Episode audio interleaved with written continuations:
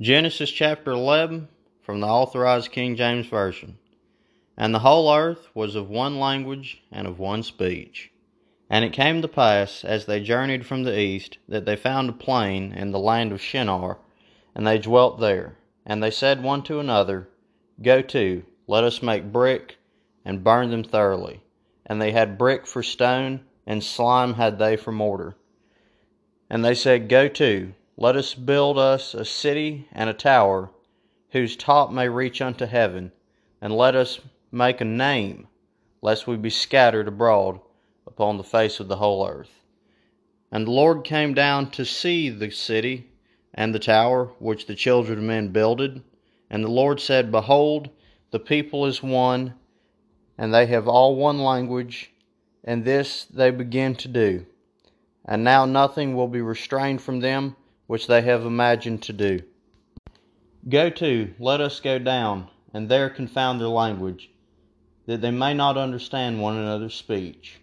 So the Lord scattered them abroad from thence upon the face of all the earth, and they left off to build the city. Therefore is the name of it called Babel, because the Lord did there confound the language of all the earth, and from thence did the Lord scatter them abroad upon the face of all the earth. These are the generations of Shem. Shem was an hundred years old, and begat Arphaxad two years after the flood. And Shem lived after he begat Arphaxad five hundred years, and begat sons and daughters. And Arphaxad lived five and thirty years, and begat Salah. And Arphaxad lived after he begat Salah four hundred and three years, and begat sons and daughters. And Salah lived thirty years and begat Eber. And Salah lived after he begat Eber four hundred and three years, and begat sons and daughters. And Eber lived four and thirty years, and begat Peleg. And Eber lived after he begat Peleg four hundred and thirty years, and begat sons and daughters. And Peleg lived thirty years, and begat Reu. And Peleg lived after he begat Reu two hundred and nine years, and begat sons and daughters. And Reu lived two and thirty years, and begat Serug.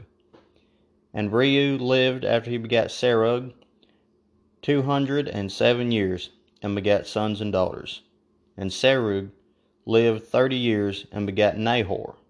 And Serug lived after he begat Nahor two hundred years, and begat sons and daughters. And Nahor lived nine and twenty years, and begat Terah.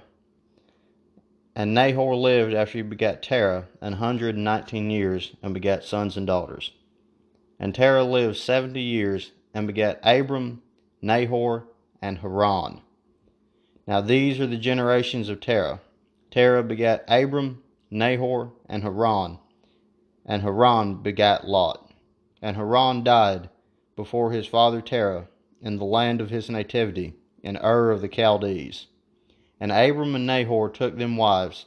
The name of Abram's wife was Sarai, and the name of Nahor's wife Milcah, the daughter of Haran, the father of Milcah, the father of Iscah. But Sarai was barren, she had no child. And Terah took Abram his son, and Lot the son of Haran his son's son, and Sarai his daughter in law, his son Abram's wife, and they went forth with them from Ur of the Chaldees to go into the land of Canaan, and they came unto Haran and dwelt there. And the days of Terah were two hundred and five years, and Terah died in Haran.